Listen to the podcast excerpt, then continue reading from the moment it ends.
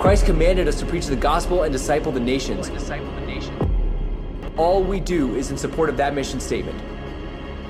Join us as we strive to fight the good fight of faith together. Welcome to Warriors Rising.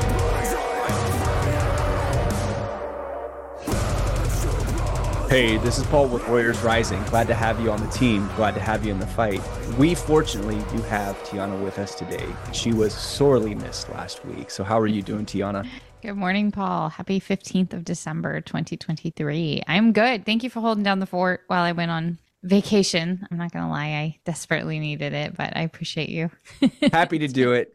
Definitely missed you, but I, I enjoyed going through Jonah last week. I, I love that book. I taught through it at my parents' church uh, quite a while ago, but there's just so many good nuggets in that book.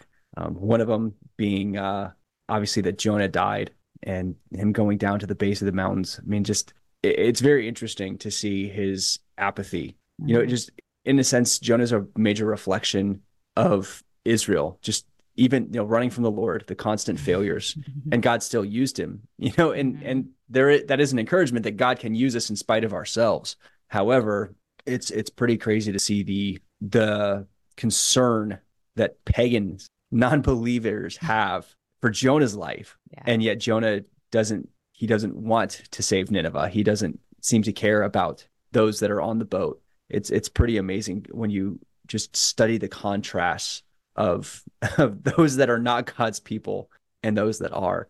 Mm-hmm.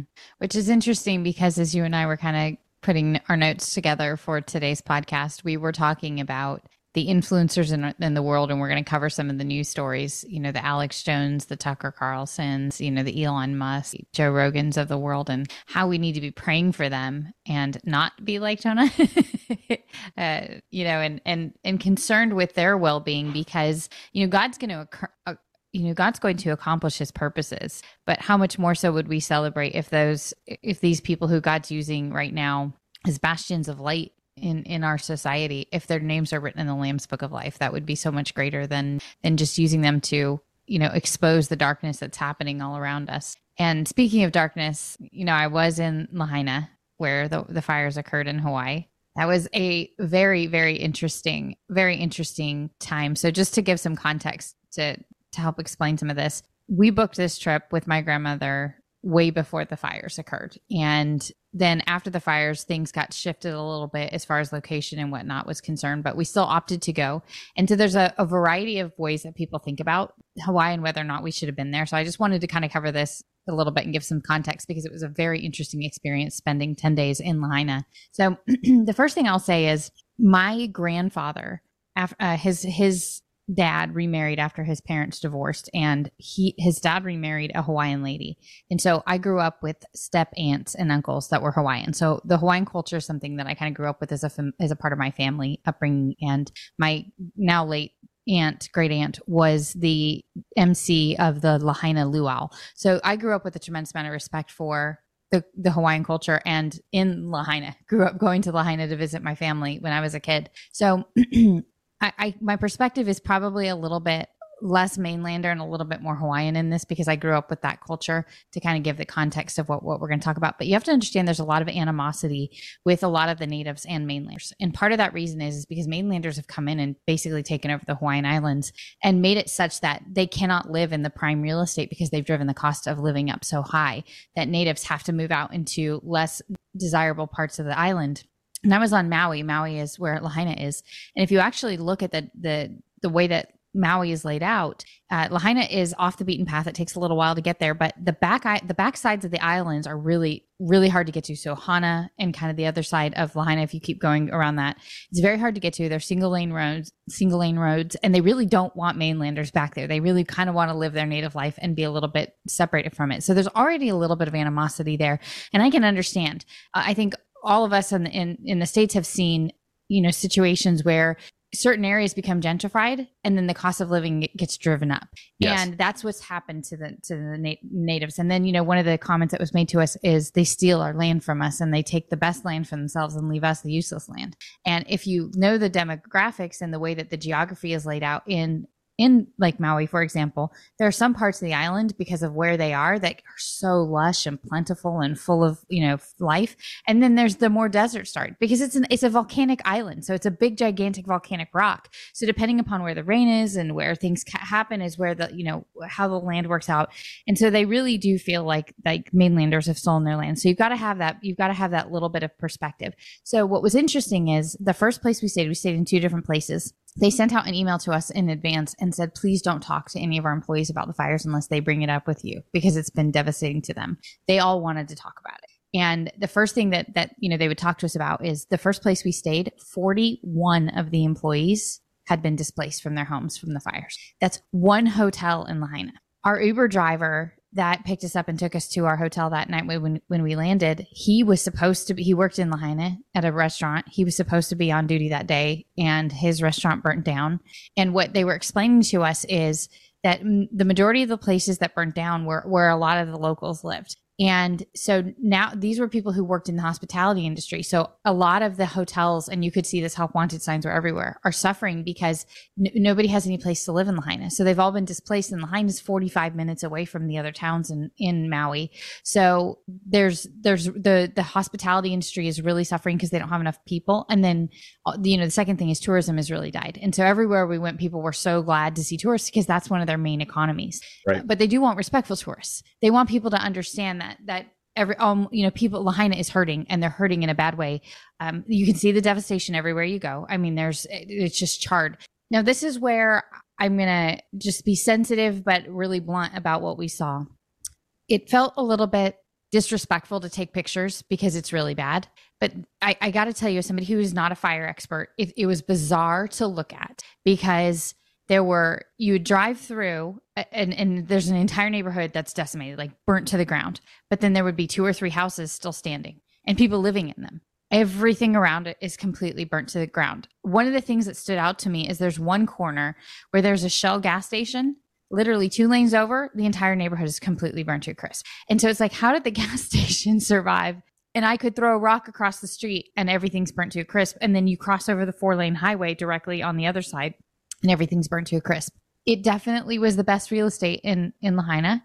Uh, some of the be- you know some of the things that the the people that we talked to would say to us are things like well most of us had our houses paid for because we've we're you know we've grown up this is this is land that our family gave to us but we didn't have insurance because we didn't need insurance or we couldn't afford the insurance and we don't know what we're going to do so yeah. there's tents, tent cities everywhere. There's signs up everywhere that say Lahaina is not for sale. And I hope that they stick to their guns and the government doesn't find a way of confiscating the land anyway. You know, I just. Yeah. Well, that was one of the major issues when you look at the rich neighborhoods and like Oprah and all of those. Mm-hmm. Somehow those magically didn't get hit. Yeah. The corporate infrastructure didn't yeah. get hit. Yeah. It and that and you can see it. Like it's very evident. It's very evident. And the, it was just bizarre. It was just bizarre to watch. Um, the other thing that was really interesting is so the, uh, there's a lot of in every hotel we stayed in there's a lot of locals that are staying in the hotels living in the hotels now uh, temporarily. And they're about to run out of places to live and they're pushing people out of lahaina. So what's going to end up happening is the tourism is going to die in that area because there's not going to be anybody to work these places. And it, it looks like it's it looks this is just you know speculation on what i saw. It looks like the wealthy and the elite are going for a power grab there. And they don't want tourists and they don't want locals there. They want to be able to own their property. And it is off the beaten path. It takes 45 minutes to get to Lahaina from the airport. Um, but it was really sad. The people there are really suffering, and there's a lot of tents up, a lot of people living on beaches, a lot of Lahaina strong uh, flags up, a lot of Lahaina flags. You know, just the Hawaiian flag was everywhere. Yeah. And, but there were definitely like some of the houses that were still standing were blue. you know, so it was a little bit like, okay, this is weird. And they do have it blocked off. It is, you cannot get into any of these spaces. So right. they, you know, they have fences up like they show. Some of it is out of respect, and I understand. Uh, you know, you want to, you want to, you know, covered up. It's not pretty, but yeah, there's whole sections of Lahaina you can't get into anymore that are completely blocked off. But when you get to certain parts in the highway, you can look and you can see um, just how conveniently, you know, the best parts of Lahaina burnt down where most of the natives and locals lived. And there's, you can definitely feel the animosity towards mainlanders there. Yeah. And you know, you have those who appreciate the tourism and the and the money that it brings and the economy that it sustains, but then you have those who you know the natives who are very much like please get off our island and leave us alone and i can somewhat sympathize with that seeing at seeing how you know they feel that that that some of them feel that hawaii was stolen from them. And yeah. um you know when it is paradise i mean listen i'm not gonna lie i saw i snorkeled and, and it is absolutely breathtakingly beautiful there. I can understand why mainlanders are, are drawn to it but uh, it's something ain't right. Something just ain't right there and the people know it too and so people people aren't stupid and even if you can't necessarily name it you you know when something is going on. And i think that this last year especially has been very there's a lot of information that's been coming out and a lot of things that have been really revealed and people aren't sleeping on it. Mm-hmm. and this mm-hmm. it kind of goes to that i like uh, what walter martin said you know think thinking about with spiritual warfare and look they're out to get you type of thing. Yeah. And he said well they may say that's paranoia. Remember something. Just because you're paranoid doesn't mean they're not after you right. You know? I mean yeah. and so as we look at the last year, we look at the amount of information that has come out on so many different topics. We would never have thought that we would be having these discussions on all of these different things mm-hmm. energy weapons, attacks on our own land, UFOs and UAPs 10 years ago, five years ago, even. When we look at Jill Biden, Joe Biden's wife, I think that's her name, Jill. Yeah. She Jill. put out a tweet the other day of the Christmas, and it was I. My wife sent it to me. It was a comparison of Jill Biden's Christmas video and Melania Trump's Christmas video. Jill Biden's is drag queens all mm-hmm. hauling through, and I think it's the White House. I, I don't know. And the first thing that came to my mind is Romans one. Yeah, it, it, you yeah. know the the yeah. judgment that God gives a nation over to these things that denies His existence as the Creator. Now, what's very interesting as I've talked with some of my buddies about current events that are going on, both within the military, externally, information that is coming out, is we are, in a sense, in a post atheistic world. And, mm-hmm. and what I mean by mm-hmm. this is, mm-hmm. and, and, maybe maybe post atheistic is not, but that staunch there is nothing else, right? Yeah. I, and what I'm seeing is there's a lot of people searching. Yes. And we see the Joe Rogans, we see people pursuing this through DMT and these trips, right? That's the big thing. Yeah. Most people don't know there is P- PTSD therapy where you go through major trips, you do DMT, ibogaine, things like that, right? This is free to us that were in SOF. They actually give it to us for free. Now, I do know um, one guy went through it. He's a Christian and he saw demons like everywhere. Another guy that I spoke with who was a Christian, very nominal at the time, he was scared of it, but he's like, oh, I've got to do something. Mm-hmm. And so he went through it, but he was praying the whole time, didn't have the crazy experiences, but there was some stuff that we did talk about that he did experience. I was like, look, man, like you're you're dipping your toe into a world, you're poking your head in a world, and they will see you. And you yeah. don't eh, um you don't want to be there, man.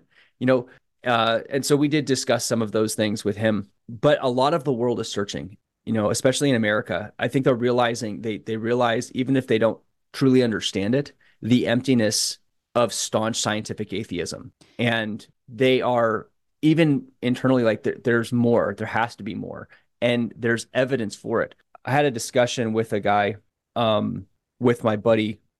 Let me reframe this because I'm gonna actually tell you guys what's going on with some things and stuff that I experienced. So I'm dealing, I'm working with some things uh, in regards to the UAP stuff with an organization. My buddy, who's the director, he we had a discussion with another guy um, who is a Christian who's been working in this area for a couple decades, and he said this new generation is wanting this to come out, whereas the older generation within the government really fought against it. And I and I feel, and the question was posed, well, why now? And I felt that the reason now that all this UAP stuff is coming out is because society's ready for it. We're not in this, oh, we're going to freak out. They are fully accepting that this is reality, that this is, they're here to help us. You have the Stephen Greers. You have a uh, guy, well, Stephen Greer's the big guy mm-hmm. um, in this. And just so people are aware, um, what the podcast that I was on, uh, I was on my headphones. I was traveling a couple months ago. I was actually going to Stephen Greer's house, okay, for a meeting on some things. When I was there, on the second night we were there, in my dream, and it was this was more than a dream. We all know what dreams are like. This this was very very detailed. Um, this thing was standing in the doorway, a doorway, and I remember the doorway is completely black, and it looked at me and it said, "You can have anything that you want." And I remember in my dream saying, "I I reject that in Jesus' name." I was trying to, and I couldn't get it out. And as I was trying to do it, this thing was getting visibly angry with me. And it just kind of started tilting its head down, like and saying, careful, careful, careful. Pulled myself awake. And this was about three in the morning. Something jumped on me, covered my mouth up, and I had to physically fight to get the name of Jesus out and say, you know, you have to leave, get out of here in Jesus' name. And I remember praying in my mind, eventually was able to get that out. Whatever was in the room, I could feel its presence. It left and I could feel it leave the room. Went back to sleep and there was a woman staring at me. It was a crowd. And as people walked by, and I didn't think anything of this part because I thought, okay, I obviously had just a, a crazy demonic experience. And I am not a while I am a charismatic fundamentalist, you know, I do believe in continuationism. I believe in very controlled continuationism and bound by so basically I believe that the gifts of the spirit are still here. Mm-hmm. But we tend to focus again on the crazy gifts like the tongues and the prophecy and all that stuff. I do believe those things can occur, but it is all bound by Re- 1 Corinthians 12 through 14. And it's mm-hmm. as the spirit wills because there's a lot of gifts that the spirit gives, right? I don't focus just on those, obviously, right. you know, but I do believe that as the spirit wills, and most people that claim those things don't have them. Um, so I, am not one of these crazy deliverance ministry guys at all. I those guys frustrate me, especially because I have actually dealt with demonic things before. Um, and so it's anyway, I won't go on that rant. But um, so in this dream, this woman was staring at me. She's in a crowd, and everybody knows in movies whereas somebody will walk by that person and they disappear. So somebody walked in front of this woman and then she turned into this like 15 foot thing. Um, it was feminine, but different. Mm-hmm. Um, almost feline, but not quite. It, it, was, it was, it was weird. And so I'm thinking, okay, I, I had this very intense experience and attack. Um, and that's probably what drove this. The next night I, I was home. I had a dream, same, similar, but I was back at Greer's place and I was in his office and same thing, same woman staring at me. Somebody walked by and again turned to this 15 foot thing. And, and I could sense like intimidation almost. So I, w- I was just like, you can't touch me in Jesus' name. You don't scare me. You know, I, you can't, I'm bought by the blood of Jesus. There's nothing you can do to me. But I remember looking over and seeing Stephen leaned up against the wall. Now, anybody that's seen bodies, people killed, uh, especially when they're leaning, th- there's a very distinct look when they're sitting and leaning against a wall he was completely black, completely black, like lifeless, just black. So I call my buddy and I said, Hey, man, so you know what happened to me, but then this other thing has come to my dreams twice now. While we were there, a question was posed to Stephen because, or Stephen kept saying, um, you know, talking about being protected. And then people would say, if, if what you're saying is true, if what you're discussing regarding these governments or these corporations, whatever is true, why are you not dead?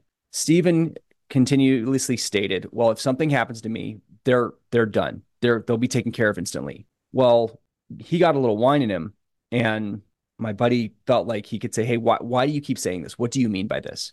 Well, he told my buddy, Well, I'm surrounded. I have like 12 of these things. The things that I saw in my dreams, he said he's got they basically surround and protect him. Now, anybody that understands, and I would recommend you go watch Stephen Greer's Close Encounters of the Fifth Kind. I think I played a um, video of it or a clip of it a while ago, but he does what is called a C. He calls it quote unquote a CE5 protocol. It's remote viewing, it's transcendental meditation, and they invite these things down and they contact them. So he is fully bought in. He rejects. He's he's aware of like the fallen angel view. He rejects these things. Now, why am I bringing this up? Because I feel that I am responsible to not tell you guys the depths of this stuff because this is coming out on Tucker Carlson. This is coming out on Redacted. Um, what really drove it was this morning. I was not planning on talking about these things at all. Um, but I saw the redacted uh, podcast on X talking about this with Tucker Carlson. And then Tucker Carlson just came out with an episode on this, talking with David Grusch. So when it comes to our pastors, and it's interesting because I've, I've had a couple talks with pastors out here. They, nobody around here wants to be that pastor. It's like, well, Tucker Carlson's on it. This this has 4.2 million views now. So this is going to come out, and you go to redacted, and what one of, what's one of the pinned ones? Stephen Greer, his interview with Stephen Greer. Stephen has answers. Those answers are these things are here to help us. They're help. They're, they want to help us move to the next stage of evolution. We can. They have technologies that we can use. I'm not going to get into all the details about everything that we've gone through and all the stuff that we talked about. That that's inconsequential. What what matters is the fact that this is coming out at such a mass rate that I that we me and my buddies did not even expect. And so you're either going to get the backhand, and most pastors are, unfortunately, because they're not ready to answer what this what is going on. What's the Christian worldview? What, what how do we actually handle this? So people are going to go searching, and they're going to find Stephen and they're going to get swept up into this. Com- basically, it's it is complete deception. It's new age, yeah. It, it's complete new age, and but again, it goes back to why now. It's why because the world's ready for it mm-hmm. because people are aware there is more out there. They are at a place mentally, emotionally, spiritually where they can accept this. And it just, it's a very major source of frustration with me. We actually had a meeting set up to where we could meet with pastors. Not one dadgum pastor showed up in my town. And we had a person who is very deep within the Intel community come up and take his time. And it, it, it made me so mad because, you know, it's going to kick us mm-hmm. square in the balls. There's no other way to say it. Yeah. And it gets me mad that, you know, Walter Martin said it best. We're supposed to shepherd the flock as leaders. Am I a pastor? Technically, no. But I feel a responsibility to shepherd those God has entrusted to me locally and then over the phone, those that I disciple. Mm-hmm. Well, you feed the flock, you get them strong. But David, when the lion and the bear came, didn't just stand by and say, oh, I'm just supposed to feed the flock. No, he got up and he killed the lion and the bear and he defended them. You know, it, it's like that. Uh, and I don't mean to get heated, but it's almost like we just want to bury our heads in the dadgum sand mm-hmm. to the world that is around us, to the reality of what's going on, whether you like mm-hmm. it or not. This information is coming out. Tucker Carlson, again, 4.2 million views. People are seeing this. So you, you, you can't run away from it anymore. And it's going to continue to come out. Yeah. And I and I think that there are some great Christian resources out there. Pastor Jack Hibbs has covered this extensively. He's done yeah. several several special st- uh, things on this, um, and I think him and Amir Tsarfati did one together where they talked about all this stuff. But the other thing too that is really fascinating, and you and I talk about him a lot on this podcast, that is Chuck Missler. He was way ahead of his time on this. Oh my gosh, he wrote so a far. book. He wrote a book about this. Uh, I think it's Alien Encounters. Yeah and it's it i think i read the whole book in a weekend because it was like oh my gosh. And and it as with any missler book there's about um, 300% more information than you asked for.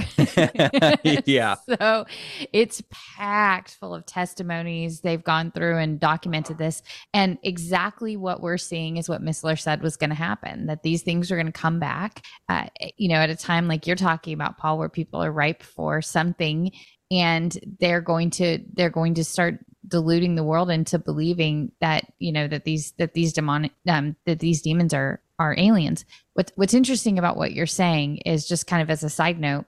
I'm a big C.S. Lewis fan. I don't think any Christian um, worth their you know sh- shouldn't be. I mean, we should all be. We we owe a great yeah. debt of gratitude to that man. He was just he loved God and he was brilliant.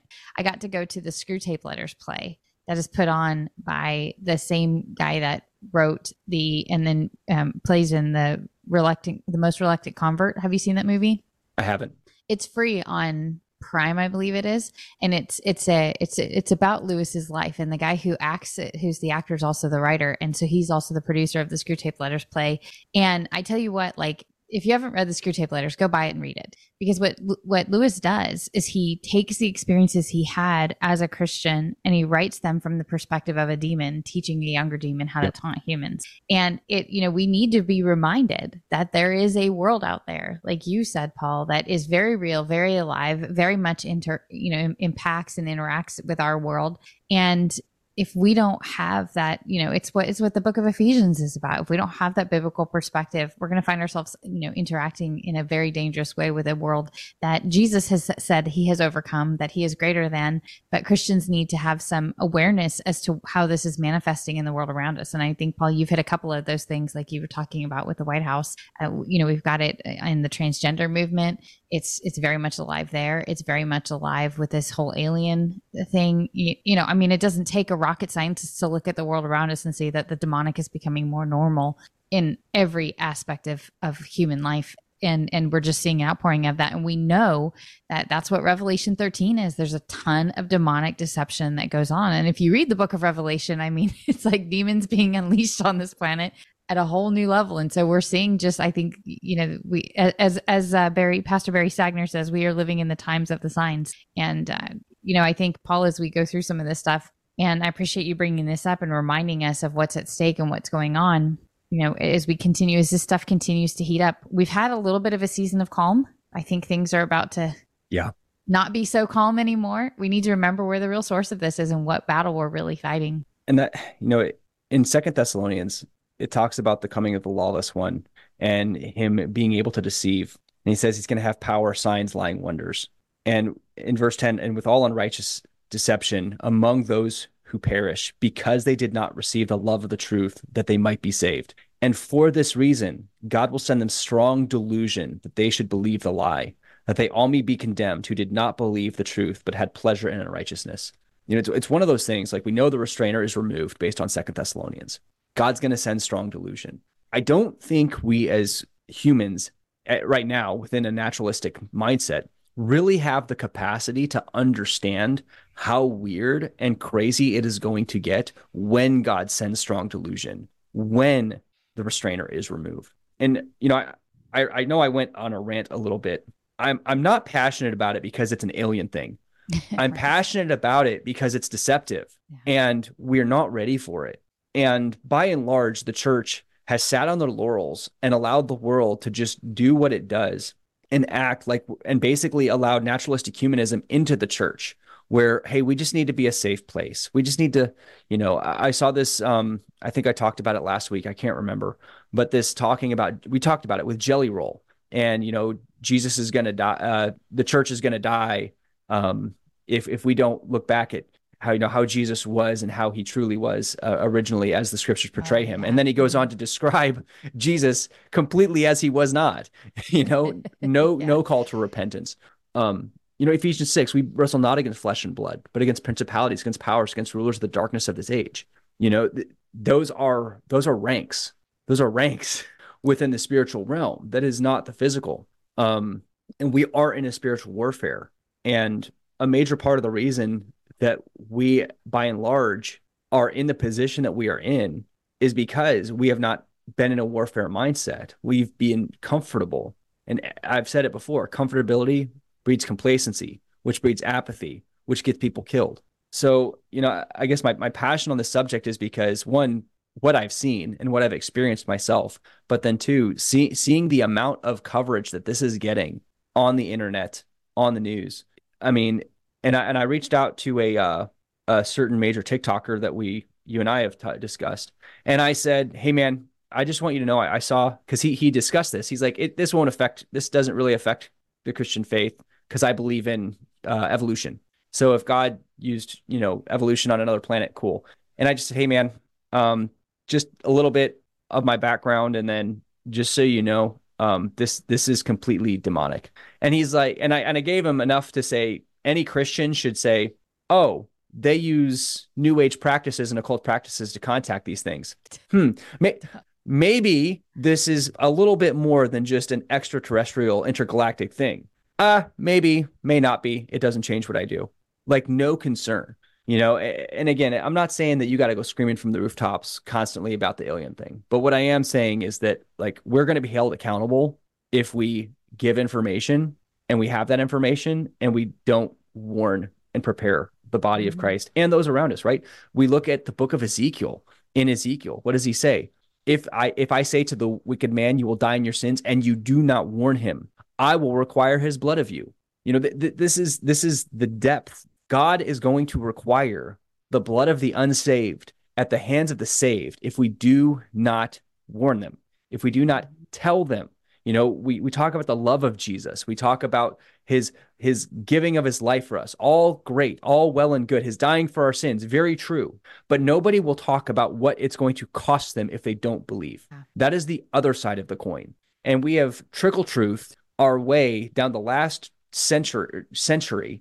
Uh, well, really, well, I guess it's a 20, so last 60 years you know, and I greatly appreciate a lot of the evangelistic work. But the fact of the matter is, it it is this soft pedaling the gospel up and down this nation, no call to repentance.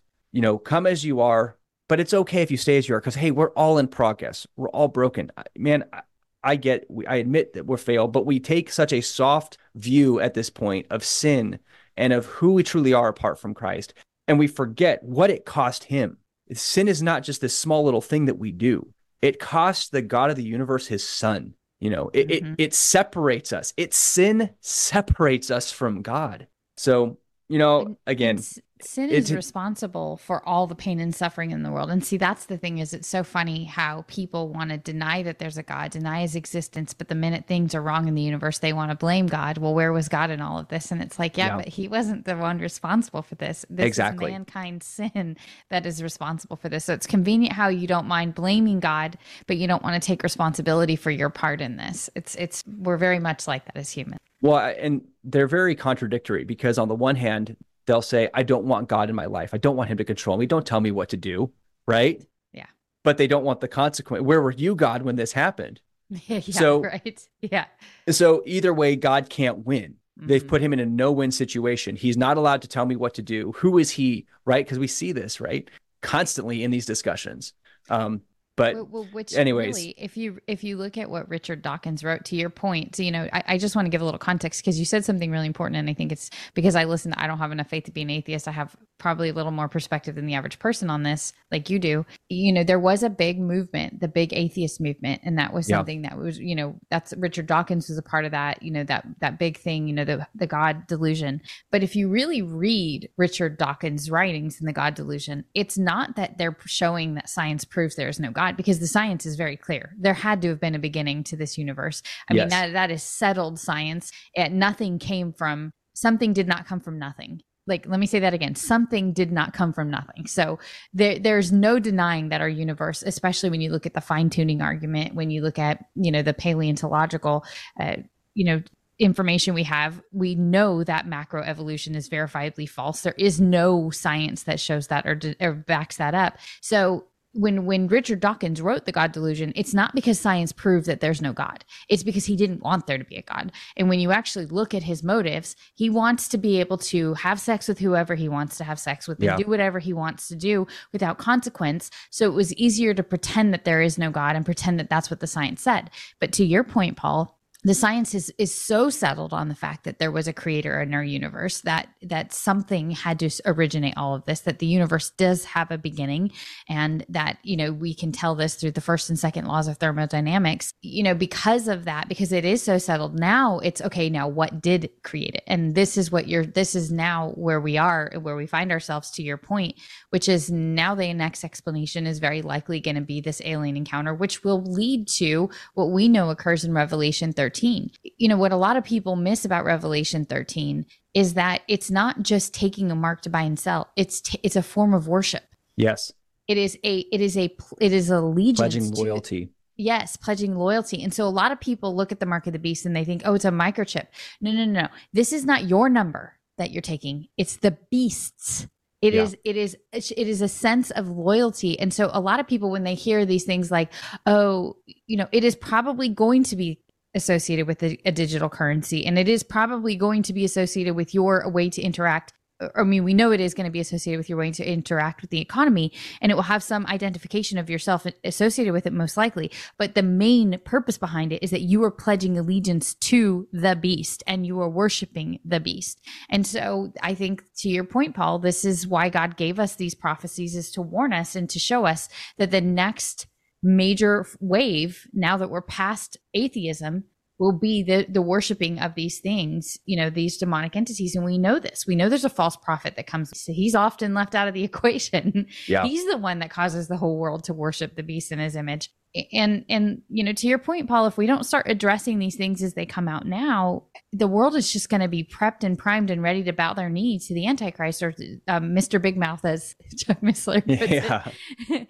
you know, when he comes on stage and says, "Worship me," I am I am the reason you have all of these things. I am the one who and and we know from the three temptations of Jesus, you know, we know enemy we know the enemy's playbook. Yep. and and what what was one of the things he tempted Jesus to do? Worship him and then he would yeah. give him this everything. Lust of the like, eyes, yes. lust of the flesh, pride of life. He tempted them in those three areas. Yep. And to your point, you know, these demons promise the world and they can they can deliver it for the most part. I mean, look at Hollywood. Look at the music industry.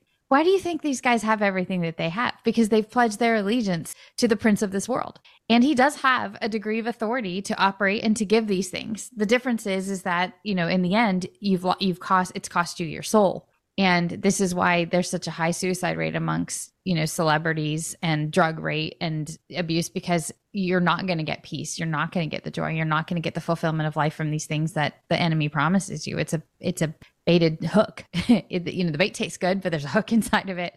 And and that's, you know, that's exactly the world in which we live where people look at these things and they're tempted by what the world offers and they missing that that's not what you need, that's not what you really want because what you what you need is freedom from sin like that's what you need. that's what your soul is crying out for. Well, look at Hollywood, look at the music videos in the music industry and rap and hip hop. I mean, how much is demonic and satanic mm-hmm. stuff like pentagrams mm-hmm. dressing as Satan, witches. We've seen it with Taylor Swift, Doja Cat. I mean, there's, I mean, you could just go down. There's a litany. Uh, I can't even remember. I can't remember the one, the one rapper who was basically giving Satan a lap dance. But I mean, these are these are mm. massive followings, millions upon millions upon millions of people, and there's a reason that they are doing this. They again, they feel comfortable enough. It is to a place now with our country where they can do these things and it will be mm-hmm. accepted. It's not considered crazy. Again, going back to Joe Biden, you know, I, I don't consider her having drag queens throughout the White House doing as the Christmas video just uh oh it's getting bad out there. I think that's a demonstration like this is where the point where God is allowing us to get to now. This is how far we are into being prepped for judgment. Now, what you said regarding Revelation 13, one thing we have to remember, we are not at the end yet. No, right. As you that's as you study future, yeah. as you study Daniel 2 and Daniel 7, you get the full picture, right? We we know we had the Babylonians, then we had the Persians, then we had the Greeks, then we had Rome. And Rome divided into two. And we've been in this two sided dual east west balance of power since about the third century. However, that fourth kingdom, right? We go to a global system and says the fourth kingdom shall be a fourth kingdom on the earth, which shall be different from all the others and will devour the whole earth, trample it and break it in pieces. The ten horns are ten kings who shall arise from this kingdom, and another shall rise after them.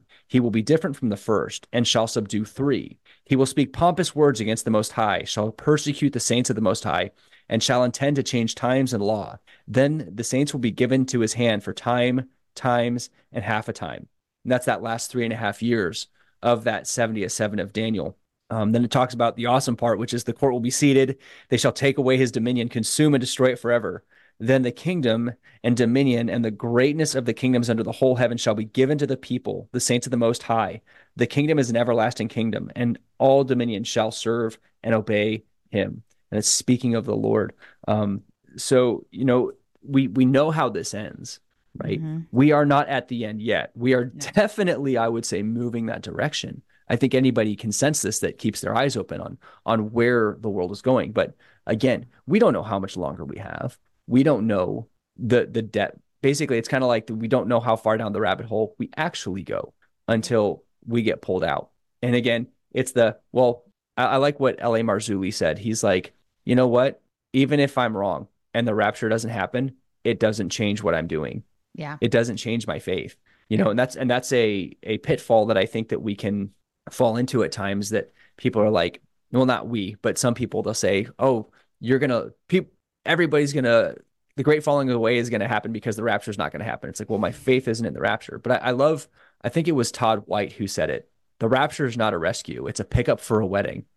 And I absolutely loved. I absolutely loved that statement. So you know, you know, I I, I know that this is kind of hot and heavy, and I kind of went on a rant. And I'm just, but you know, I, I, guess again, the reality of of all of this situation, where we are in the world, where where, where our country is, where the church is, and and what we are called to in Christ. You know, and more than anything, the fact that who He is, what He did, and and that that the Lord is worthy of every single moment of our day, and for us to carry out the things he has given us to do. You know, it's, it's not just because we have to, we get to, mm-hmm. but is the God of the universe not worthy of my life and and and my obedience and driving towards these things, even when it's uncomfortable?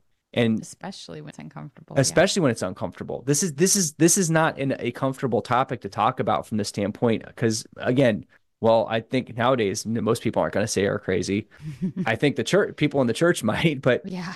Um, but you know, we have a mission. You know, we've talked about this from the very beginning of this podcast. The envi- the operational environment is changing, but the mission does not change. But we've got to be able to operate, which, you know, any good operator, you're a master of your craft. I was talking with my buddy Bucket. So Tony Pryor, we call we call him Bucket But he comes from Oregon lager stock. The dude is even now he's blind as a bat, and I still wouldn't mess with him. You know, his head is is just so dead gum big. Uh, it's hilarious. So that's why we call him Bucket. Um, but he, we were talking, um, we were talking about being a professional and a specialist at our craft within special operations. And really, it's not the ability to do all this awesome, cool, high speed stuff it is a mastering of the basics.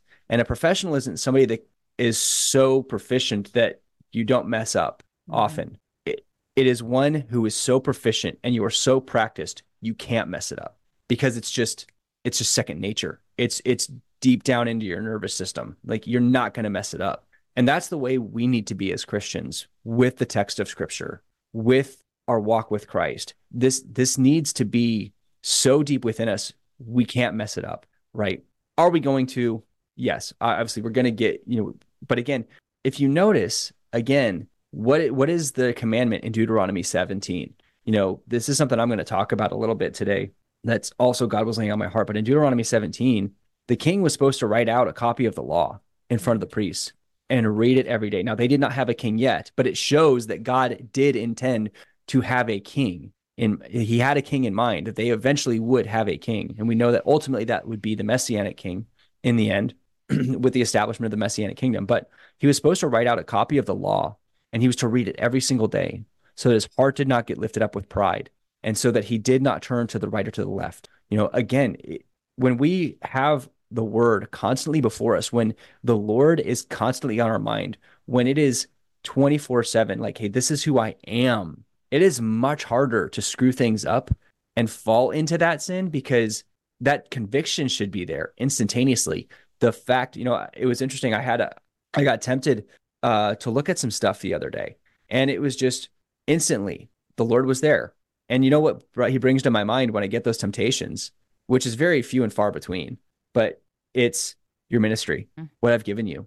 You you would you would nullify everything, you know. And I'm I'm advancing in a lot of things within my walk with the Lord. And there's certain things God's opening doors for for me that's pretty pretty awesome.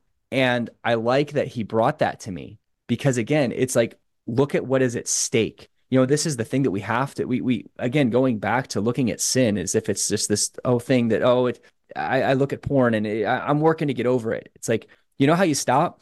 You stop. yeah. Oh, I just get rid of your phone. Get a flip phone.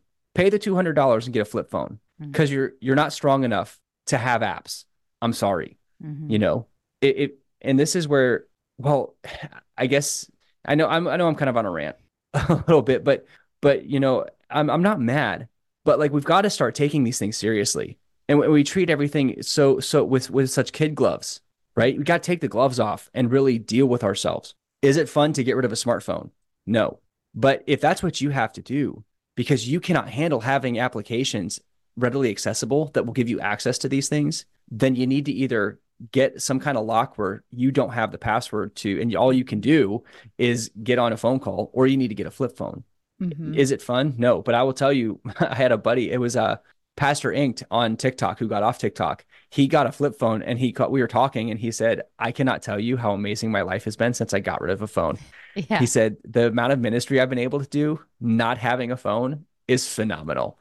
um, but anyways, you know, as we study the scripture, we look at all the issues that occurred due to sin, due to not following the Lord, and what is lost. You know, that that's I guess that's when we look, and I, I want everybody to take a couple minutes at some point today, think about opportunities you missed because of sin. And it, it could be any sin or things that could have occurred down the line that you didn't even see until years later. Yeah. You know, th- this is, this is, this stuff is not small. It's very, very serious. Mm-hmm. And there are major consequences on so many levels that we don't even realize. And it's usually not till years later when we can look back with that 2020 hindsight to see that. And man, that's painful. Mm-hmm. That's painful to see what what could have been. You know, yes, God can redeem. And, and I'm not saying to let it pull you into a, a, a barrel of shame to where you're like, oh, gosh, I just, but I'm just not going to do anything. You know, definitely use that as a motivator to drive yourself forward and be like, I'm not going to screw this up because you know God still has a purpose for me. He still has a mission for me. But if if God is laying things on your heart, and He should be, every everybody that listens to this, if you're a Christian, you have a ministry. Mm-hmm. You're you're on the field. God mm-hmm. wants to use you, but mm-hmm. you've got to put yourself into a place where He can. Yeah. But uh, you know, and so I'm just thankful that God brought. You know, He bring when I get tempted, He brings those things to my mind because I don't want to lose out on the things He has for me, not just for my, me, but for those I'm supposed to affect. Because I want them. You know that that's really what matters to me. Not not Paul Bach not the things that I'm going to get to do. What matters to me is what are you going to do? You know, yeah. you, the people I interact with matter to me. I care about them. Like there, there's nothing almost that pierces my heart more than the thought of my friends, my families, and and and other believers not hearing, "Well done, good and faithful servant." You know, it, it's funny, Paul, because it, I my last podcast episode was about this. I I openly confess about uh, a moment I let my mouth get ahead of me and I said some things to my husband that I shouldn't have. And I I openly talk about you know the the the repentance process the Lord walked me through and and you know as far as the east is from the west. But you know one of the things that I am guilty of is saying, but Lord, just remove the temptation from me. Just like, don't like, can you give me a better attitude so I don't, I'm not tempted to run my mouth or whatever that temptation is for each of us, right? Uh, but one of the things that the Lord reminded me is that oftentimes He allows temptation because as we practice saying no, we become stronger, and more conditioned yes. to say no. And if you look at the story of the life of Joseph, you know, there was a reason why Joseph had to say no to Potiphar's wife over and over again that built an endurance to and a resistance to sin that he was going to need as the leader of the Egyptian people when that time came. And so there's there's a process. It's not just about the sin and the disqualification because that's huge. That's a big part of it. But it's also about the training that you're missing out on because God is allowing things into your life as a as a conditioning practice. And, and, and we look at Joseph as such a great example of this because Joseph went through everything he went through at Potiphar's house and everything he went through in prison. And that's what prepared him to be a man who saved the lives of all of the people that he, you know, ministered to during the famine. Do you think for 10 minutes that there weren't people throwing themselves at Joseph, offering him yeah. favors in exchange for food at some point during that? And and what God had done is he had allowed Joseph years of of endurance building and training so that when the time came for him to take the post he had for him Joseph was prepared for the responsibility that was given to him. And I and I know all of us that go through this process the Lord is only going to give you the amount of responsibility you're prepared to handle. And so every opportunity that you are given to you know from a temptation perspective and that temptation can be to sin or disobey God in that here he's giving you an opportunity to share the gospel and you decide that your pride means more to you than humbling yourself and doing that that awkward thing. Whatever that decision is, you know, throughout the day, and I love that Chuck Missler says this every day, God is going to ask you in some way, Do you trust me? And that may be resisting sin, that may be taking a step of obedience, that may just be saying yes, whatever that looks like, right? But keep in mind that all of those things lead up to a bigger purpose. They lead up to disciplining you, training you, building up your endurance for what God has next. And so, yeah. y- you know, as you learn to walk you know walk by the spirit walk in the spirit like romans 8 teaches us and you and you become disciplined and have a steady diet of god's word. And you know being filled and led by the holy spirit is is your mo and you spend time you know battling you know on your knees in prayer. And, and as you develop and mature as a christian god is going to put you through harder and harder things to build you up strengthen you so you can be given more responsibility and execute on that. He's not going to set you up for failure in that. And so i know a lot of people who sense that God's calling them to something. And and I think Paul, you and I probably both experienced this. I know I did, and, and I'm speaking for you, but I'm assuming you did as well, where God puts big things on your heart and you're not ready for them. But then you look back and as he slowly begins to give you those things, you see, oh, I see the process he took me through. I yes. had that on my heart years ago, but I was not ready. I was not ready. And now I see years later, I had my teeth kicked in a few times. I got, you know, got my my butt handed to me. I was humbled, you know, all these things. I see the process the Lord took me to through. And so it, it's all of that, it's everything you said and you're also forfeiting what God is preparing you for, what He is training you for. So, you know, look at these situations, look at the spiritual warfare in your life, look at the temptation, look at the challenges as you are in training you are you are you are going through the process that god is using is using in your life to prepare you for the things he is delegating to you both now and in the millennial kingdom. So there's a bigger picture there. And i think sometimes when you're in that heated battle you know be it that momentary temptation or you know when we're just in that small moment of time lift your head up. Look at the bigger pr- picture, get the bigger perspective, plug that moment into the bigger chain of events, and understand that if I resist this moment, if I get through this challenging, you know, be it a season, a moment in time, a few minutes, whatever that looks like for you, it plugs into a bigger picture and there's more at play there. And don't lose that perspective. I think one thing that we get ourselves into trouble with a lot as Christians is we have such minuscule perspective. God gave us thousands of years of history to give us a bigger picture and to help us have some perspective about what he's doing in us, through us, and what he has been doing since the beginning of time. Get your head out of the moment, get your head up and go, okay, God's going to use this if I am faithful now in this moment. Learning to say no, learning to say yes, whatever that moment is, you know, whatever it is you're in that moment, that builds discipline. And, and I'm going to quote Jocko Willink on this discipline equals freedom, you yep. know, and, and build that endurance, build that training. And you get it as a soldier. I get it as an endurance athlete, right? Like I didn't learn to run 100 miles because I just showed up and ran 100 miles one day. I started off running one mile and then two miles and then three miles and then four miles. And then you build that endurance. You do it, you do the hard thing. And it's not that it gets easier. You get better at doing hard things. You just handle hard better. That's James in James 1 says, My brethren, count it all joy when you face trials of many kinds, because knowing that the testing of your faith produces endurance. But let endurance have its perfect work so that you may be mature and complete, lacking nothing. You know, this was a discussion I actually had with my daughter a little while ago about doing things we don't want to do. And you know, one thing I drive into her, it's it's not your body that's going to give up. It's your mind. Because yes. your body's going to want to give up way before your mind does. Or your mind's going to want to give up before your body does. And so I talked to her about like the Q course and you know, did I want to have 128 pounds on my back in the middle of the winter in North Carolina where it's just cold, you know, walking for a 24 hour infill into Robin Sage? No. Did I want to have 90 pounds of my back in phase two out on eval week? And it's just start, it's just 33 degrees, 34 degrees, pissing on us. And every morning the cadre would walk out. It's not going to go below 32 guys. No snow for us, just wet. like just, just angry. Right.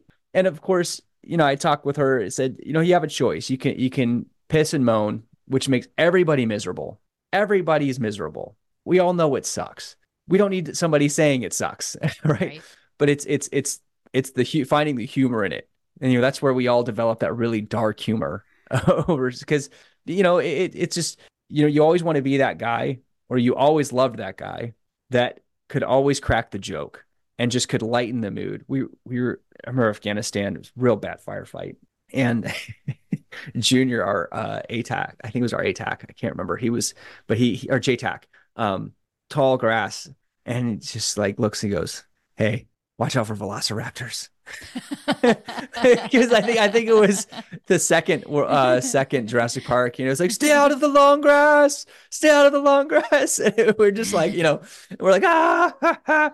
you know, it's this horrible situation, but it's dadgum hilarious at the same time. You know, and so um anyways, you know, and this is where I think, you know, fasting is so vital mm-hmm. because one of the part of the, and it's interesting when I, when I was pursuing the Lord back in 2012, no, 13. This was right before Kels got diagnosed with cancer. I was like, God, I want to go deeper with you. Like, I just, but, but how? And like, what's a way I can? And this PDF popped up, fasting atomic power with God. It was written back in the 40s by this guy. And about, but it was about the need for fasting. But eat going without a meal, it, it's, it's such a draw for the body because we're also used to just shoving food in our faces that we we don't have discipline in it. And so it's it's incredible how much that actually affects everything else because when you can actually train your body to fast for a meal for a day it's amazing how much farther you can push yourself in a lot of other things. It, really is kind of a litmus test on on self-control and willpower um, now obviously if you just eat and don't pray you're just as he says you're just starving but the christian there there is you know so weird to fast and pray um, but you know, it, it, all of this really, a lot of what we're talking about, it does come down to discipline. You know, Paul says, I, I beat my body and bring it into subjection so that after I preach to others, I myself am not disqualified mm-hmm. in First Corinthians. You know, and and really it, it goes to that how bad do you want it? You know, I, I didn't want to have when it when we have this one event in selection called the down pilot.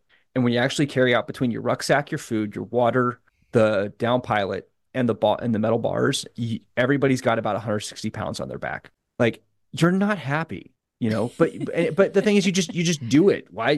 Because you have to. That's what it takes you know? And, and you know that's kind of how you just kind of have to have to train your mind. You and, and it's really just a decision. Yes. it is a it, and that's all it is. It's a decision. I'm not going to quit. It's going to suck.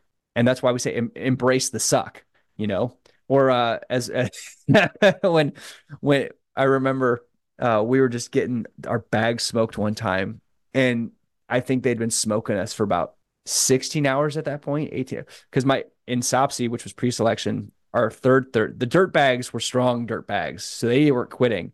Fortunately, they quit. A lot of them quit after that, and we had a lot better time. But it started Thursday at five in the morning and didn't end until Friday at 10 a.m. I mean, and I'm talking like it was nothing but physical smoking us.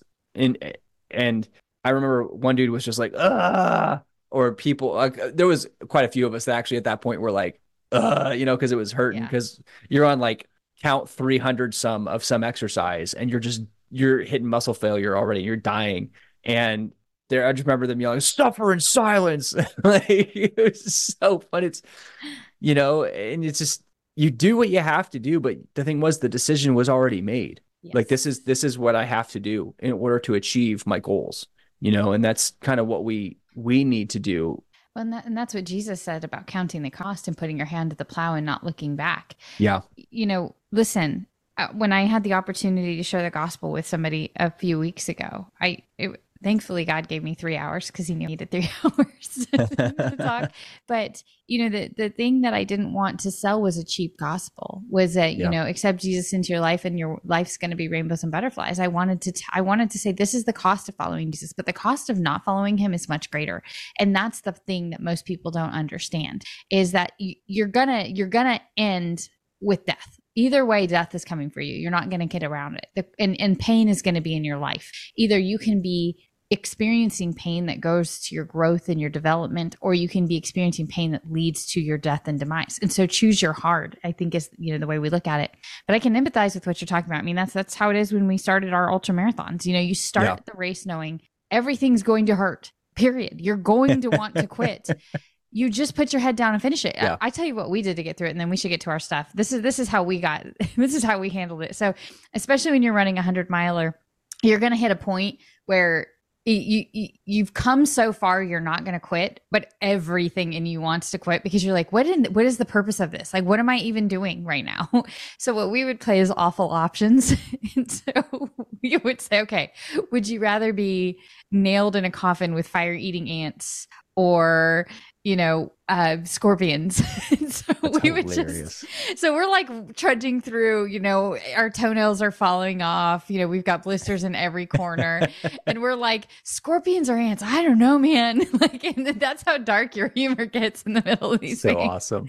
And when you imagine that something worse than what you're going through, it makes it easier. And I think, you know, to, to kind of take that morbid example into practical, and then we can dive into our Psalms. And then uh, I, th- I still think we should talk about some of the new stuff we've got up but you yeah, know, definitely. the reality is when you go to that dark place, you realize that as hard as this is, there's worse. And that, you know, that's true for Christians. As much as denying your flesh is tough, as much as living differently than everybody else is tough, as much as all of these things are tough, there is a worse alternative. And choose your hard because your gut life is going to be hard no matter what choose your hard and may the hard that you choose be the kind that glorifies god may it be may it be what god has for your life um, because you're not going to get out of this life unscathed. and so choose your hard guys yep. all right it's and it's funny because it's god led me to psalm 62 and in psalm 62 it's about david's faith in the lord in the midst mm-hmm. of his adversities and and really everything that we're talking about is adversity in one form or another you know but David relied on the Lord and he saw him as his strength. He saw him as his protector to rescue him from the forces of the enemy. And this psalm, what it does is it highlights the major difference between the firmness found in God's trust and the instability that's inherent in human schemes. So, Psalm 62, uh, it's bo- broken down into three different stanzas. Truly, my soul silently waits for God. From him comes my salvation. He only is my rock and my salvation. He is my defense. I shall not be greatly moved. How long will you attack a man? Will you be slain, all of you? Or you shall be slain, all of you, like leaning wall and a tottering fence. They only consult to cast him down from his high position. They delight in lies. They bless with their mouth, but they curse inwardly. Selah. My soul waits silently for God alone, for my expectation is from him. He is my rock and my salvation. He is my defense. I will not be moved. In God is my salvation and my glory. The rock of my strength and my refuge is in God. Trust in him at all times, you people. Pour out your heart before him. God is a refuge for us. Selah. Surely men of low degree are a vapor, men of high degree are a lie. If they are weighed on the scales, they are altogether lighter than vapor. Do not trust in oppression, nor vainly hope in robbery. If riches increase, do not set your heart on them. God has spoken once, twice I have heard this, that power belongs to God. Also to you, O Lord, belongs mercy, for you rendered to each one according to his work. Mm, that is an amazing psalm. Amen. Man, we serve such a good God. And you know the thing is is that there yeah. will come a day when we're vindicated and it will be, it will be the day that that you know Jesus receives the glory due him when every knee will bow and every tongue will confess. And man, what a privilege it will be to be those who bowed and confessed of our own volition, of our own free will and and uh, to be on the right side of his of of his coming back, right? We we we're, coming, yeah. we're going to be behind him instead of in front of him, exactly. which is where we want to be. terrifying. yeah, exactly. I love that. Well, I I felt led to read Psalm 139. I love this psalm. It's such a precious psalm, and I think that if you as a Christian struggle to understand how much God loves you and you struggle to understand your worth and you struggle to understand because I know a lot of people who the enemy has done a good job lying to about who they are in Christ and what their worth is and and just how much agape God has for his people creation. Psalm 139 is just a good psalm to study and memorize and you know write down write it down on some flashcards and memorize the psalm because this is just a powerful psalm written to us uh, written by the king and prophet david. O lord you have searched me and known me. You know when i sit and when i rise. You understand my thoughts from afar. You search out my path and my lying down. You are aware of all my ways. Even before a word is on my tongue you know all about it o lord. You hem in you hem me in behind excuse me you hem me in behind and before. You have laid your hand upon me. Such knowledge is too wonderful for me, too lofty for me to attain. Where can I go to escape your spirit? Where can I flee from your presence? If I ascend to the heavens, you are there. If I make my bed in Sheol, you are there. If I rise on the wings of the dawn, if I settle by the farthest sea, even there your hand will guide me, your right hand will hold me fast. If I say, Surely the darkness will hide me, and the light will become night around me, even the darkness is not dark to you, but the night shines like the day, for darkness is as light to you. You formed my inmost being. You knit me together in my mother's womb. I praise you, for I am fearfully and wonderfully made. Marvelous are your works, and I know this very well.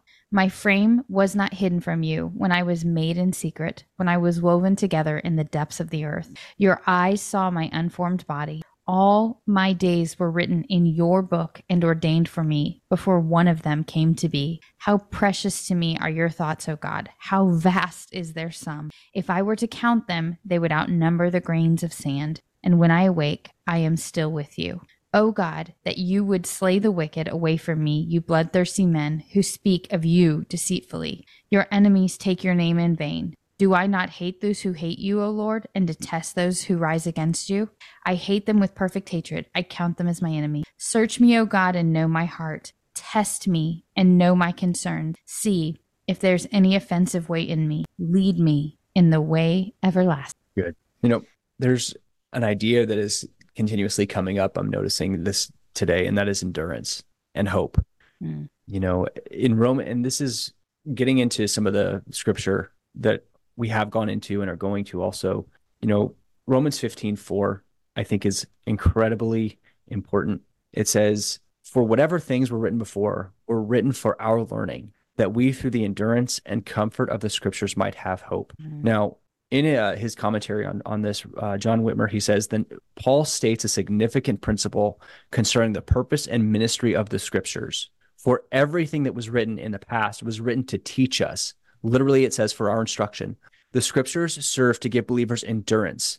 It's a steadfastness in the face of adversity. That's what the the hypomones means, an encouragement so that they might have hope.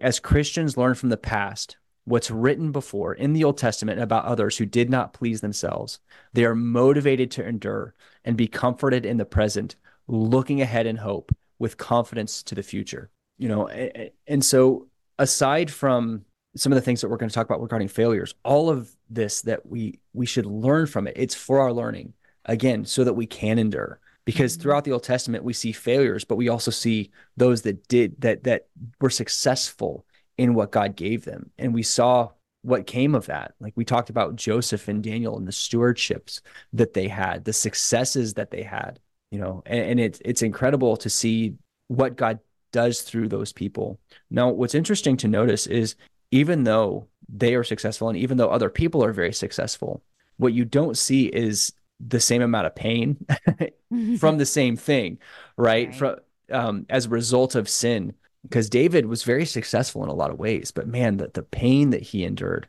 and and when the strife in his family due to his sin, but it, it didn't start out. We you know we all we all tend to think of um, Bathsheba and him, and it's like it actually kind of starts a little bit before that. But mm-hmm. one of the things I wanted to look at this because again, not just in sin in general, but God not us not carrying out the things that God has commanded us.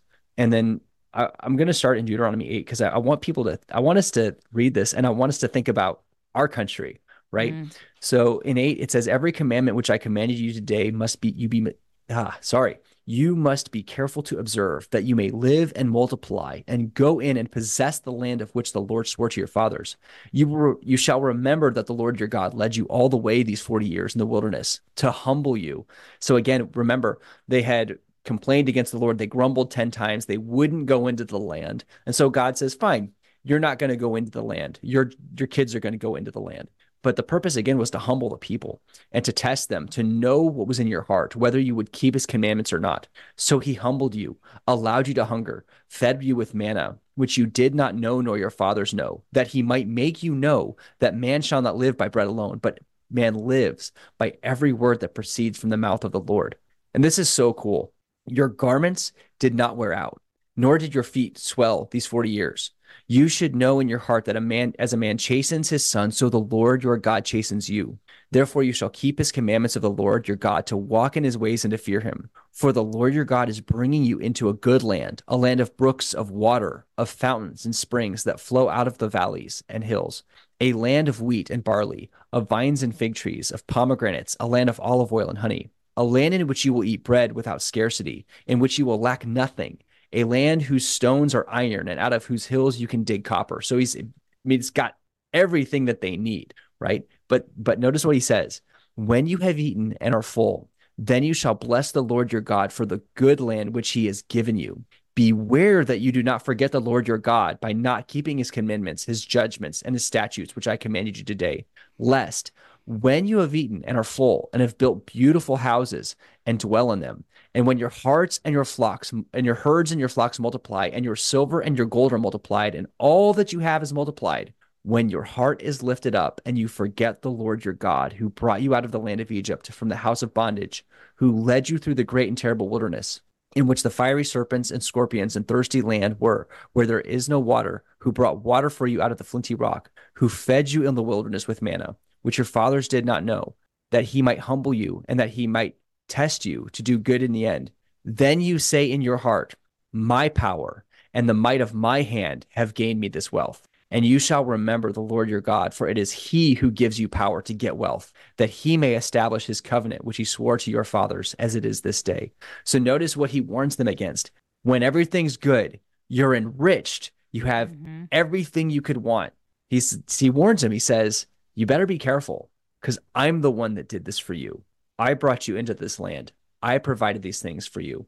And he warns him and says, Your heart's going to say, My power and the might of my hand have gained me this wealth. Now, is and is that not just America? You know, yeah. looking at our, our vast riches and the wealth of our nation, and we mock God with it. We, we're not even rejecting, we are mocking God. But after this, this is where it gets very important. It says, Hear, O Israel, this is in chapter 9 of Deuteronomy, you are to cross over the Jordan today and go into to dispossess greater and mightier than yourself, cities great and fortified up to heaven, a people great and tall, the descendants of the Anakim, who you know and of whom you heard it said, Who can stand before the descendants of Anak? Who are, and that's uh, one of the tribes of the Nephilim. Therefore, understand today that the Lord your God is he who goes over before you as a consuming fire. He will destroy them and bring them down before you. So you shall drive them out and to destroy them quickly, as the Lord has said to you. So notice again, he told them, Hey, I am going before you. I am the one doing this, right? There's this constant pointing of, of the Lord to himself. And then in Deuteronomy 7, we see when the Lord your God brings you into this land which you possess and has cast out many nations before you the Hittites, the Girgashites, the Amorites, the Canaanites, the Perizzites, the Hivites, and the Jebusites, seven nations greater and mightier than you. And when the Lord your God delivers them over to you, you shall conquer them and utterly destroy them. You shall make no covenant with them, nor show them mercy, nor shall you make marriage with them. You shall not give your daughters to their sons, nor take their daughter to your son for they will turn your sons away from following me to serve other gods. So the anger of the Lord will be aroused against you and destroy you suddenly. But thus you shall deal with them. You will destroy their altars, you will break down their sacred pillars, cut down their wooden images, and burn their carved images with fire. For you are a holy people to the Lord your God. The Lord your God has chosen you to be a people for himself, a special treasure above all the peoples on the face of the earth. And he goes on to continues to state he did this not because they deserved it, and because they were great in number, but because he did, because his love is on them. So he tells them over and over, there's this repetition. I am the one doing this. But just don't just like let them live among you. Don't put them in servitude. Destroy them. Mm-hmm. Drive them out completely of their idols, completely destroy them. And so in Numbers 33, uh, yeah, Numbers 33, it talks about this saying, when you've crossed over the Jordan into the land of Canaan, tells them to drive them out, destroy all their engraved stones, destroy their molded images. So, I mean, he's saying it over and over and over, right? Dispossess the inhabitants of the land. And it's the land that he is giving Israel to possess. But he says something interesting. But if you do not drive out the inhabitants of the land from before you, then it shall be that those whom you let remain will be irritants in your eyes and thorns in your sides, and they will harass you in the land where you dwell. Moreover, it shall be that I will do to you as I thought to do to them. Now, Joshua restates this and he's old he is they're they're in the land they've been conquering, they've been successful so far. But Joshua in Joshua 23 says, I am old, I'm advanced in age. You have seen all that the Lord your God has done to all these nations because of you. For the Lord your God is he who has fought for you. And again, there's this constant reminder that it is the Lord fighting for them. They're doing it, but it's the Lord through them. And the Lord is ultimately the one giving them success. Uh, down in verse 5 and the lord your god will expel them from before you and drive them out of your sight. So you shall possess their land as the lord your god has promised you. And again verse 9 the lord your god has driven them out from before great and strong nations. Um, therefore take careful heed to yourselves that you love the lord your god or else if indeed you go back cling to the remnant of these nations these that remain among you, and make marriage with them, and go into them, and they to you. Know for certainty that the Lord your God will no longer drive out these nations before you, but they shall be snares and traps to you, and scourges on your sides, and thorns in your eyes, until you perish from this good land which the Lord your God has given you. Now, what's interesting is when you go to the judges in Judges 2, basically the people, we know this in the judges, they've stopped. They didn't fully push through and in Judges 1, beginning in 28, it says, And it came to pass when Israel was strong that they put the Canaanites under tribute, but did not completely drive them out. Then verse 29, nor did Ephraim drive them out, nor did Zebulun drive them out, nor did Asher drive them out, nor did Naphtali drive out. And the Amorites forced the children of Dan into the mountains. So all through the rest of Judges 1, we see that they didn't all the tribes were not driving the tri- the the nations out, which they were told and commanded multiple times to drive them out. So beginning in Judges 2, then the angel of the Lord came up from Gilgal to Bochim and said, I led you from Egypt and brought you to the land of which I swore to your fathers. And I said, I will never break my covenant with you, and you shall make no covenant with the inhabitants of this land. You shall tear down their altars, but you have not obeyed my voice. Why have you done this? Therefore I said also, I will not drive them out before you, but they shall be thorns in your side and their gods will be a snare to you. So it was when the angel of the Lord spoke these words to all the children of Israel that the people lifted up their voices and wept. Now, obviously, the question is was this a true repentance or was this just more frustration? Now, one of the things I want to kick over to now, because we know in Judges 17 and 21, I believe it is, and the book ends with there was no king in Israel, and everybody did what was right in their own eyes. Now, when the people asked for a king in 1 Samuel, and we know they get Saul, what does the Lord say? Hey, they they have not rejected you, Samuel. They've rejected me because they want a king to go before them in battle, completely ignoring the repetition that it was the Lord that was going to battle for them. Now, God did have a plan ultimately to give them a king. We know this because Deuteronomy says 17 says there's going to be a king, but his plan was, uh, you know, David. But God responded to the cries of the people. But when we look at David, so and we and we obviously see the consequences of that. But what's interesting, you know, we tend to think of David and Bathsheba as the major thing. That's the one. There was multiple things that David did that led ultimately to that. I, you know, I believe this was like anything. It's a stair step process. You, you, you're willing to give on some areas, and then you're willing to give a bit more. So if you look at Second Samuel five, it says, "And David took more concubines and wives from Jerusalem after he had come from Hebron. Also, more sons and daughters were born to David." Now, David had multiple wives. And we know from Deuteronomy 17 that God commanded very specifically, you will, the king will not multiply wives. Well, after also after this in Deuteronomy 5, basically David goes to war with the Philistines. He's defeating them. They leave their images. But what's interesting, it says, and David and his men carried them away.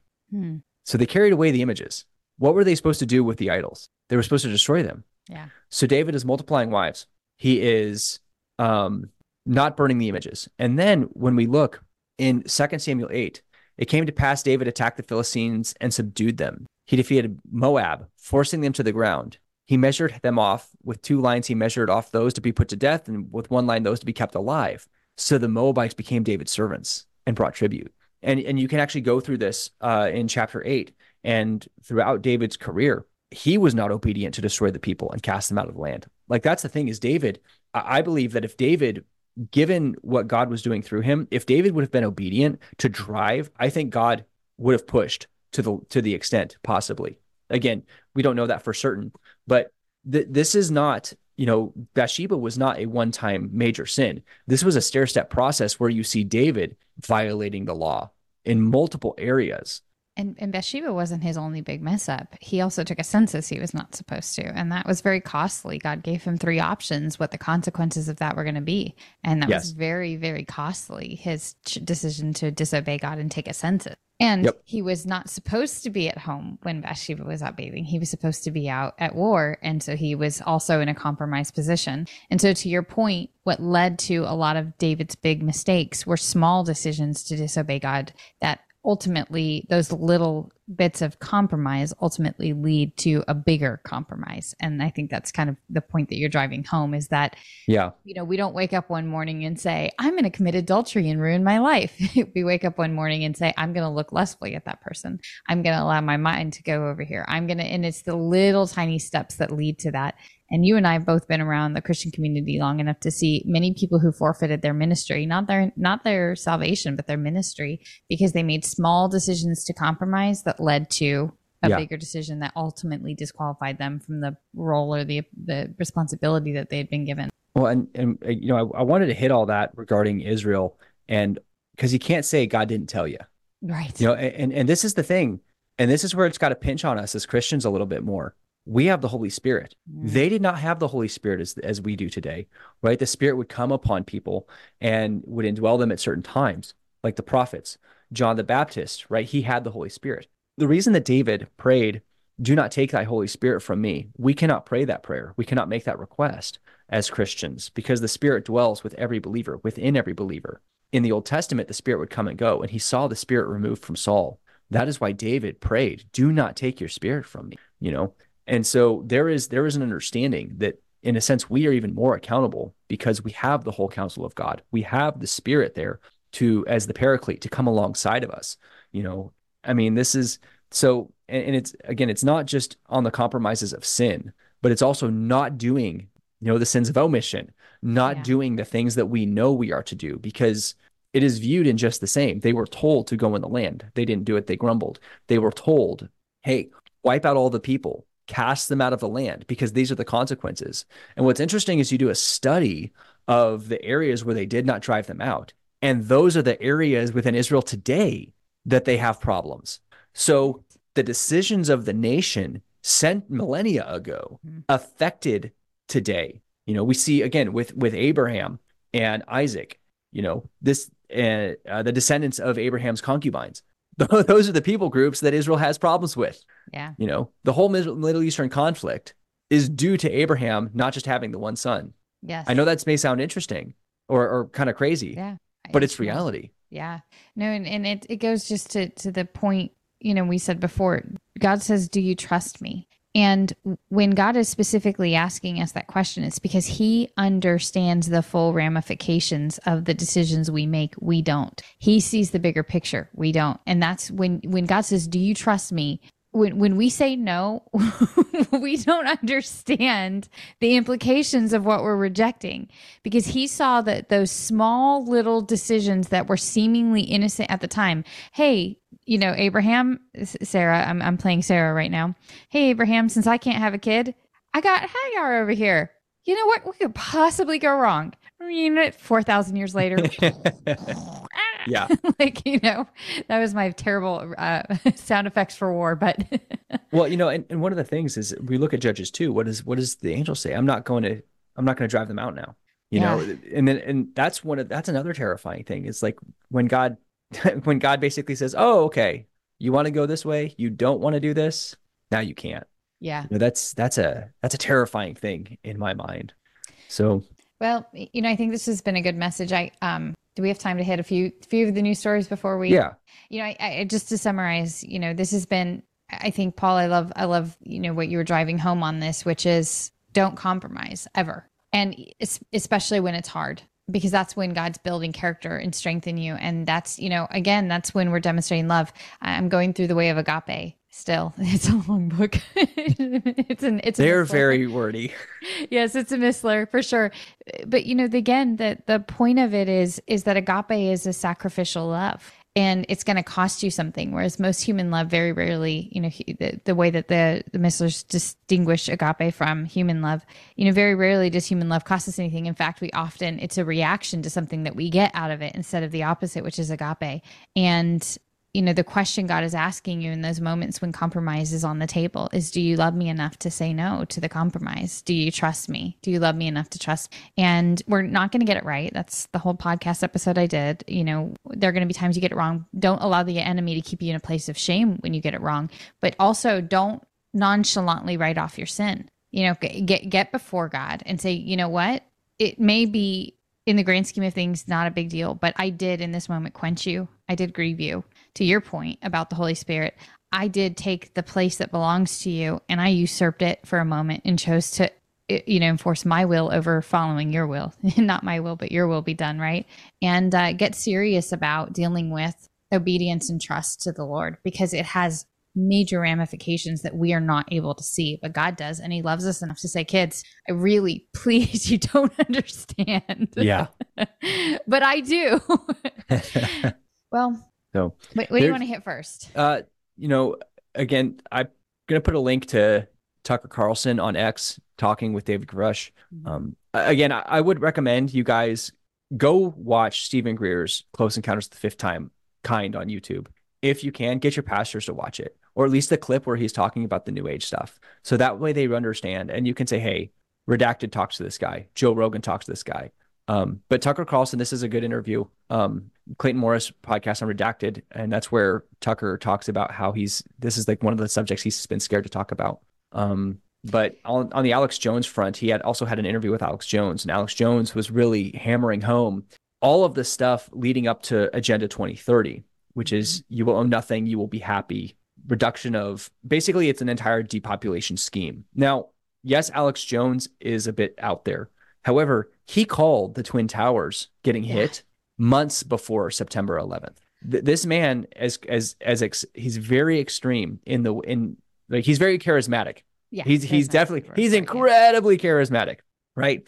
Um, however, he is called all major events, including different wars to occur, different nations invading nations, well before they happen, because he's watching the data and people mock him and laugh at him.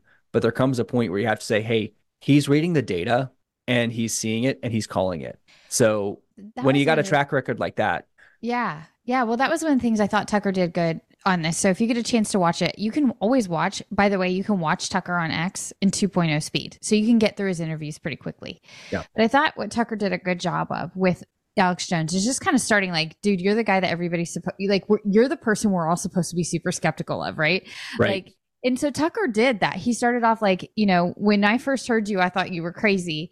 And he certainly has said some crazy things. So let's just be fair. And I think Tucker yeah. calls him out on some of that in the interview as well. Like, yes. you know, you you have had you have had, you know, some um inflamed language around some of the things you've said. But what Tucker does a good job of doing is saying to your the point you just made, Paul, but you have you predicted 9-11, you predicted um COVID, you predicted all these other things. How did you know these things? And and Alex eh, lays it out there and I think this dovetails so nicely into everything we've talked about today. Alex said they've told us what they were going to do. Yeah. He said they told us in the 50s what they were going to do in the 70s. They told us in the 70s what they're going to do in the 90s. They told us in the 90s what they were going to do to us. He said they've all this has been out there. I've just been the one that's been able to who, that's been willing to read it and say this is what they're going to do. And so what Alex is saying is look, these people have consistently executed on what they said they're going to execute. This is what's coming next. Whether you want to hear it or not, Agenda 2030 yeah. is what's coming next. And the pieces have been set. The players are there. We're, we're we're set up for all of this. So be prepared. And I thought that it was very good interview. Um, and I think that Tucker did a good job balancing out some of that charisma, like you said, that Alex Jones yeah. has a tendency to have. he does. But I think, you know, it was good to be reminded that 2030, Agenda 2030 hasn't gone anywhere. They're still implementing it. They're still moving forward with it. But there's a lot of hope in the end of the interview, which is, you know, as, as long as there's people like you and me, Paul, and, and everybody who listens to this and people who watch Tucker, as long as those of us are pushing against this, we're seeing that conservative values are winning across the world. I mean, Javier Milei, and you know, when you look at the polls, Trump is way up over uh, you know Biden. Um, you know, so so we are seeing that people are waking up, and they're not just ex- they're not just eating this propaganda in the same quantity. I mean, certain people. There's still people on certain demographics that are going to eat this up like it's uh, you know Cheerios on a Sunday morning. But um, you know, my point being that that that this great awakening is occurring and people are starting to see this. I thought it was worth listening to. If yeah. especially if you're you should be somewhat skeptical of Alex Jones. I mean, listen, he has said some things, but he's yes. been right a lot more than he's been wrong, and that's the reason why we should pay attention. And I'll say this and then and then we can move on. The one thing I will say though is that the enemy typically tells us what he's going to do before he does it. Yes. Uh, there is nothing new under the sun. And so all the stuff we're talking about with the aliens and everything else we've talked about, it's all been laid out for us. It, there's nothing like there's there nothing should surprise us and that's the thing is like none of these things that have come to pass have been disclosed hidden. You know god has been so faithful to us as christians to give us his word and to give us the you know plan like like you talked about with revelation 13 and i'm glad you um, you know made the distinction that i wasn't saying that we're there now but you can see the road being paved for revelation 13 you can see the pieces you can see the chessboard being set for revelation 13 so none of this should surprise us because god has given us the beginning from the end. He, he's told us you know, from the moment he spoke everything into existence to the moment that he creates a new heaven and a new earth, we see that entire spectrum laid out for us. But um, it, we shouldn't be surprised when they're telling us what they're going to do because they've been telling us what they're going to do from the beginning. Yes, yes. There, there. one I want to hop on real quick is that Turkish lawmaker that I'm oh, sure you saw. Was, dude, so that was a Herod worm moment, was it not? Crazy. So this guy, um, he's a uh, Turkish law member. Uh, he said Israel will suffer the wrath of Allah. And then to his his people, he said, "I salute you all." And in an instant, he's down with a heart attack and dead. It was, was it, if you actually watch it, it's insane.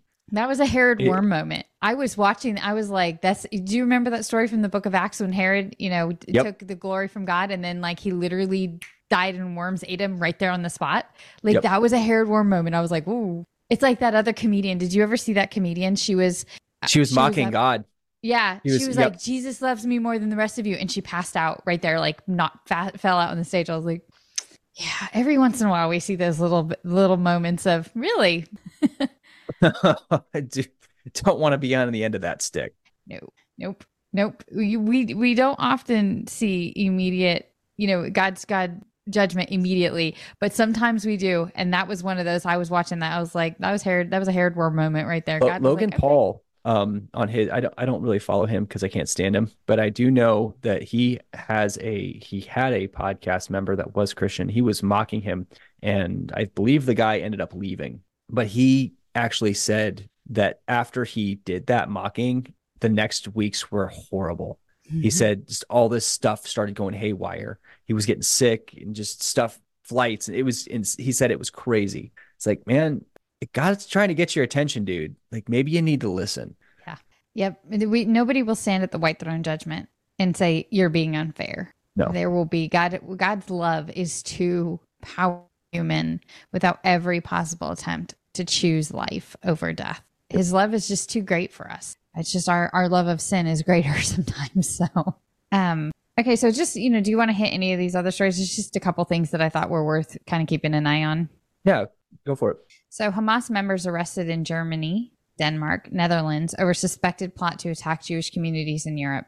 Uh, this is from Breitbart News. A plot to unearth a buried Hamas weapons cache in Germany and launch terror attacks against European Jewish community has ended in seven arrests across the continent, Mossad says. So, for those of you that don't know what Mossad is, Mossad is the CIA of Israel. Is that the way you describe them? Much. They're very, yeah. yeah.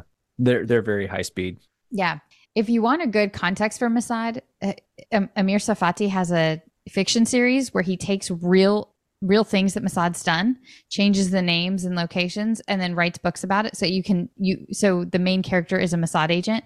So you get this like it's like spy. It's really cool. It's great. So he's weaving the gospel in these stories, but he's also giving you the perspective of what it is like to be a Mossad agent, and it helps us understand. He's he's trying to educate Westerners on what European politics or um, Middle Eastern politics are actually like. Uh, but anyway, seven people have been arrested. Security services including Mossad stated on Thursday afternoon, with three in Germany, three in Denmark, and one in the Netherlands taken into custody. So, in other words, they're not Hamas is not stopping in in um, Palestine. You know, they're they're moving, and we know this is another thing that Alex Jones talked about. We know that they're all in the United States, just waiting for Iran to go. Yep. And if people aren't tracking, there was a uh, this was in the news that um, there was a uh, an illegal biochem lab with a bunch of military age male Chinese that was discovered. Um, mm we see a lot of Syrians, we see a lot of Africans, we see a lot of Chinese military age males that are just blasting across our border. It's mm-hmm. pretty terrifying um, from that standpoint because we're not talking hundreds, we're not talking thousands, we're talking hundreds of thousands. Um, and and when you actually look at the millions of people in out in LA, uh, this was a story here um, in LA. I believe it was LA County. I have to look. It was it was Cali. Imagine that. But they just brought on their first illegal alien onto the police force. Yeah. So we, our taxes are paying for the illegals to hold us accountable to the law. Yeah. Yes. That's and insanity. Alex talks about why they're doing that and what their reason is in that interview. And he's probably right about it, to be honest with you. So it's again, it's worth listening to that Alex Jones, yeah. Tucker Carlson. All right, guys. We greatly appreciate you joining us today. It's been a bit intense. a couple soapboxes. You know, the world is intense though. Things are going to get more intense, and and you know, yeah. If you want baby food, go go to your go somewhere else. exactly, exactly. All right, guys. Uh, really, really appreciate you sticking around with us today. I hope it encouraged you. I hope it just again just just drives you to get serious about your faith. Don't be afraid to have a conversation with your leadership uh, about this stuff. Like it's it, we're gonna have to, you know, at some point.